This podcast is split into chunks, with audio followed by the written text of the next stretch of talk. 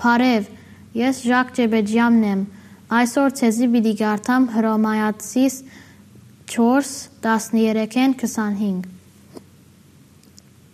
For the promise to Abraham and his offspring that he would be heir of the world did not come through the law but through the righteousness of faith. For if it is the adherents of the law who are to be the heirs, faith is null and the promise is void. For the law brings wrath, but where there is no law, there is no transgression. That is why it depends on faith, in order that the promise may rest on grace and be guaranteed to all his offspring, not only to the adherent of the law, but also to the one who shares the faith of Abraham, who is the father of us all. As it is written, I have made you the father of many nations in the presence of the God in whom he believed, who gives life to the dead and calls into existence the things do, that do not exist. In hope he believed against hope, that he should become the father of many nations. As he had been told, so shall your offspring be. He did not weaken in faith when he considered his own body, which was as good as dead, since he was about a hundred years old, or when he considered the barrenness of Sarah's womb. No distrust made him waver concerning the promise of God, but he grew strong in his faith as he gave glory to God, fully convinced that God was able to do what he had promised. That is why his faith was counted to him as righteousness. But the words it was counted to him were not written for his sake alone, but for ours also.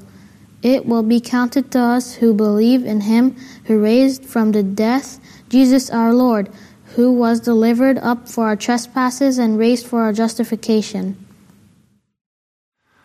Dear brothers and sisters, happy International Language Ministry Day. My name is Roman, and I am, like many of us here today, serving in the International Language Ministry at Wellington Church. Namely, I serve in the Russian language ministry. We continue in the Apostle Paul's letter to Romans. And by the way, if you forget my name, don't worry about it. Just remember which book we've been going through in the last few weeks. I kind of feel sometimes that the Apostle Paul wrote me a personal letter. Well, to me and to other Romans. That's very kind of him. Our scripture passage today talks about fulfillment of God's promises. Promises to Abraham, but also promises to us. And we see right away in today's text that God's promises become reality through faith. The grace of God is working through faith, not through the law, not through simply doing things because we have to, but through believing something. But this faith is special. It is special because it produces righteousness. And when we say righteousness, we are not talking about something abstract that religious people are supposed to have, but a certain way of life that expresses itself in a certain behavior. Throughout his letter, Paul insists that this righteousness is an indispensable part of our salvation. In fact, in the very next chapter, he will say that the promise of eternal life hangs on on the grace of God reigning through righteousness. If there is no righteousness, there is no eternal life. The stakes are very high. We need to have this righteousness somehow.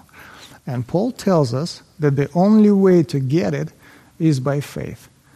And I think it's important for us to try to figure out what this faith is. So, what is this special faith that Abraham had? You probably know the story. Abraham and his wife Sarah found themselves in a desperate situation. Sarah was barren, they didn't have children to pass on their lineage, and on top of that, both Sarah and Abraham were getting old, very old, in fact. And then God promised Abraham that the impossible would happen. Not only would Abraham have a son from Sarah, but he'd become a father to many nations. And his descendants would be as numerous as the stars in the sky. That's quite a promise. And the scripture says Abraham believed God. That's it. So simple. He just believed. Actually, it isn't that simple. Let's see what happened. Well, first, the relationship between God and Abraham was very unusual at that time. People back then believed in gods, of course, but the relationship between humans and gods was that, that of a business necessity, we might say. People needed rain, gods wanted food, so there would be a sacrifice. A transaction would take place.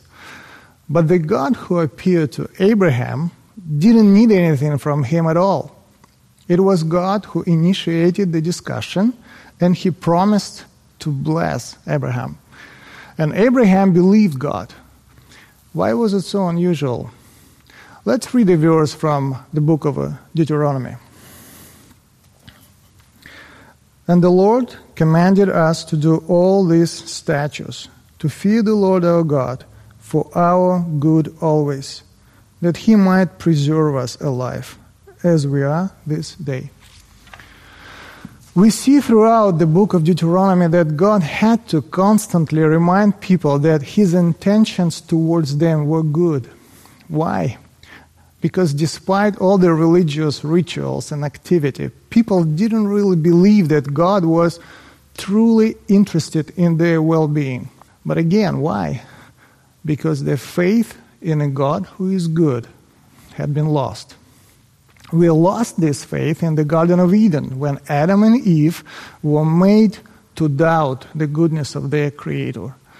And since then, the whole of humanity is predisposed not to trust God. Yes, religious people may agree that His commandments are good, that they make sense, that they might be useful as an ethical system, but at a deeper level, people simply do not believe that everything God does he does it out of love for us. Deep inside, we doubt that when God asks us to do something, His intention is always to bless us, to do us good. But Abraham did believe it. He did. He found what Adam and Eve lost, namely a faith in a God who is good. We see how in this man, Abraham, the faith in the goodness of the Creator was restored. Hebrews 11:6 says, "And without faith it is impossible to please him, for whoever would draw near to God must believe that he exists and that he rewards those who seek him." Believers like Abraham are not superhumans, and saving faith isn't some sort of superpower. But it's a very rational conviction. And the rationale is very simple God is good. He seeks the good of His children. He wants to bless. And there is a reward when we find Him. If we believe that, we seek Him, we obey, we expect a reward. That's what Abraham did. The second thing about Abraham's faith is that he believed in hope against all hope. Abraham wasn't a naive man. He, he might not have had access to all kinds of information that we have today, but he was wise enough to know that dead people stay dead, to know that women who are barren and are past their childbearing age cannot have children. But Abraham believed that when God says something, when he promises something, you could rely on God's promise more than you could rely on your own experience and understanding of the world. He believed that the promises of God could be trusted even when the circumstances suggest otherwise. According to our text, the reason why Abraham's faith was counted to him as righteousness is that he was fully convinced that God was able to do what he had promised the original translation suggests that it's not just the ability of God that Abraham believed in, it was God's faithfulness, God's intent to keep his promise. Abraham believed that God is faithful. So, this is the faith. Trust in the goodness of God, in his love for us, his goodwill for us, and his ability and intent to fulfill his promises. That is his faithfulness. But how does it lead to righteousness? We suppose someone could believe that God is good and he is able to do what he promised to do. But how does this person become righteous? Again, remember, we're not talking about righteousness in some mystical or symbolic sense, but a real Christ like everyday behavior driven by Christ like character. Recently, Pastor Ray led us on a series entitled The Beautiful Way. It was based on Jesus' Sermon on the Mount, and it had a big impact on me personally. Jesus taught about the kingdom of God and what kind of people can live there in the kingdom. And uh, one of the things Jesus taught about was forgiveness. For the sake of example, imagine if I were a guy who wants to achieve righteousness by obeying the law, but without faith. So I hear the commandment forgive. But there's one thing about myself you don't know. And I'm speaking here hypothetically. Remember, it's just an example. One thing about myself you don't know that I'm kind of a person who doesn't like to forgive others at all. What I do like is to get even with people. Let's say I actually enjoy punishing people when they offend me. I like to make people suffer a little bit for the wrong they did to me. But I hear God saying, Forgive. I don't like what I'm hearing. I don't want to forgive, but I have to. I do want to get into the kingdom, and I know that righteousness is the key, and God is the boss. And there's no point in arguing with the boss. He makes the rules. So I say, okay. But then I ask, how many times do I actually have to forgive? Well, I just gave myself up, didn't I? I want to become righteous without actually becoming a forgiven person. But what if I have faith? What if I believe that forgiveness, or rather being a forgiven person, is the very essence of life with God who forgives?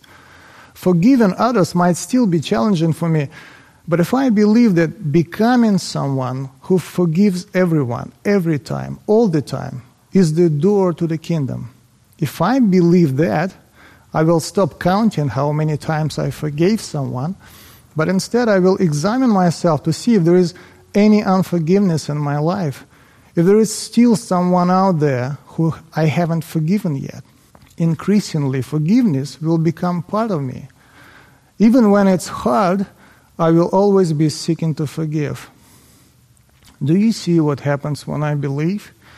The nature and righteousness of God who in Christ forgave us is becoming my righteousness too, as I am becoming a forgiven person.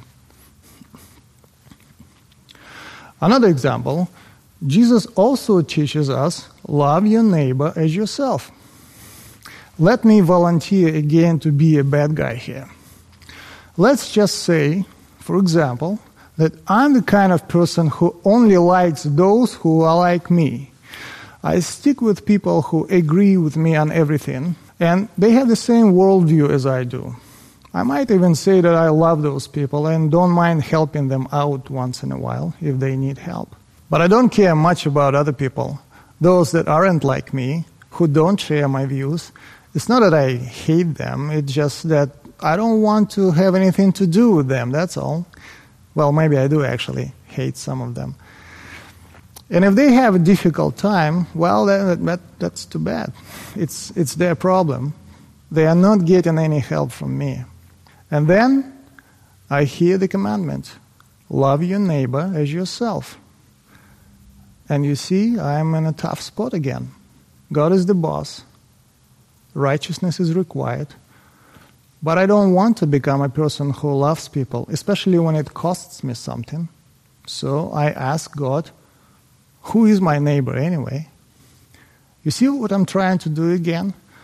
I want to limit the number of people I'm supposed to love, choose the ones that are easy for me to love anyway, so that I can remain who I really am someone who, in general, does not love people. But what if I have faith? What if I believe in the Son of God who loved me and gave himself up for me? What if I believe that if I imitate this Son of God and become a person who loves people, even if it requires sacrifice, I then enter into life with God who is love.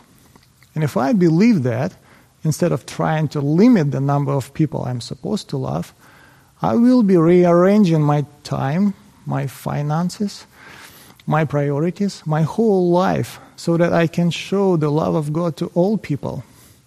And as I do that, the righteousness of Christ, who loved me and gave himself for me, will increasingly become my righteousness too. And it's all because of my faith. Jesus concludes his Sermon on the Mount with this proposition If anyone would come after me, let him deny himself and take up his cross and follow me. Dying to yourself sounds impossible, or at least unbelievably difficult, doesn't it? But what if we have faith in God who loves us and wants to save us? And our faith allows us to see this request from God in a totally different light. We start to see dying to self as a necessary part of this salvation that God offers. If we have this faith, then dying to self becomes a way to life with God. Not a list of excruciating religious tasks, but a door through which we enter eternal life. Today we are celebrating the international language ministries that are part of the Wellington Church family. We have people of different races and nationalities who came here from all over the world. Including English, we worship God in at least 12 languages and we do it together. We serve together, we go on mission trips together, we try to follow Jesus together. But you know, it's not a typical picture of what's happening in the world right now. The world is divided as ever. We see less and less willingness from different people groups to find common ground. Why is it possible for us to be together here at our church? Well, because of our faith going back to our text today, we believe that Abraham is the father of us all because we have the same faith as he did. At Wellington, we serve together because we believe that the kingdom of God will look exactly like this different people groups serving and worshiping God together in love.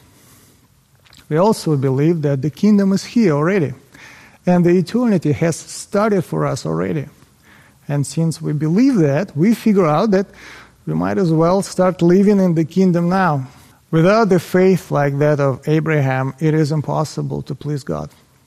We are saved by the grace of God through this very faith. You might be asking yourself now, how can I have this faith? Or how can I get more of it? The faith that we just talked about is a gift from God. It cannot be manufactured by our own will, but we can ask for it. We can also put ourselves in a position when we are ready to receive the gift. Later in his letter, Paul tells us that faith comes from hearing, and hearing through the word of Christ. As we hear and contemplate Christ dying for us on the cross, something happens. The faith in God's goodness and faithfulness is restored to us, and we believe and we obey, and we are being transformed, and we are being saved. Let's pray. Father, we ask for the gift of faith, the same faith that Abraham had. We want to be able to believe in your goodness to believe in your faithfulness. We want to have faith that propels us into action, that pushes us to seek you, because we want to find you. And we want to have you as our reward. We ask it in Jesus' name. Amen. Dear brothers and sisters, happy International Language Ministers Day. God bless you.